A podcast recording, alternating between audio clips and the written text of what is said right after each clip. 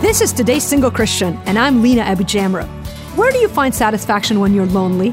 Where do you turn when you can't stand another day of living all by yourself? Some turn to food for comfort, others binge on Netflix. Some of us even try to fill the hole in our soul with even more spiritual activity. We join another small group and hope that by staying busy, we'll forget all about our loneliness. But if you're looking for answers in your loneliness, it's time to stop trying to numb yourself or feed yourself or fend for yourself. While loneliness is painful, God's presence is your only lasting hope. He's the answer that will fill the hole in your soul, and He's closer than you think. He's only a whisper away. Instead of running from your loneliness, why not start seeing it as an invitation into God's presence? You'll find Him far better than you even imagined.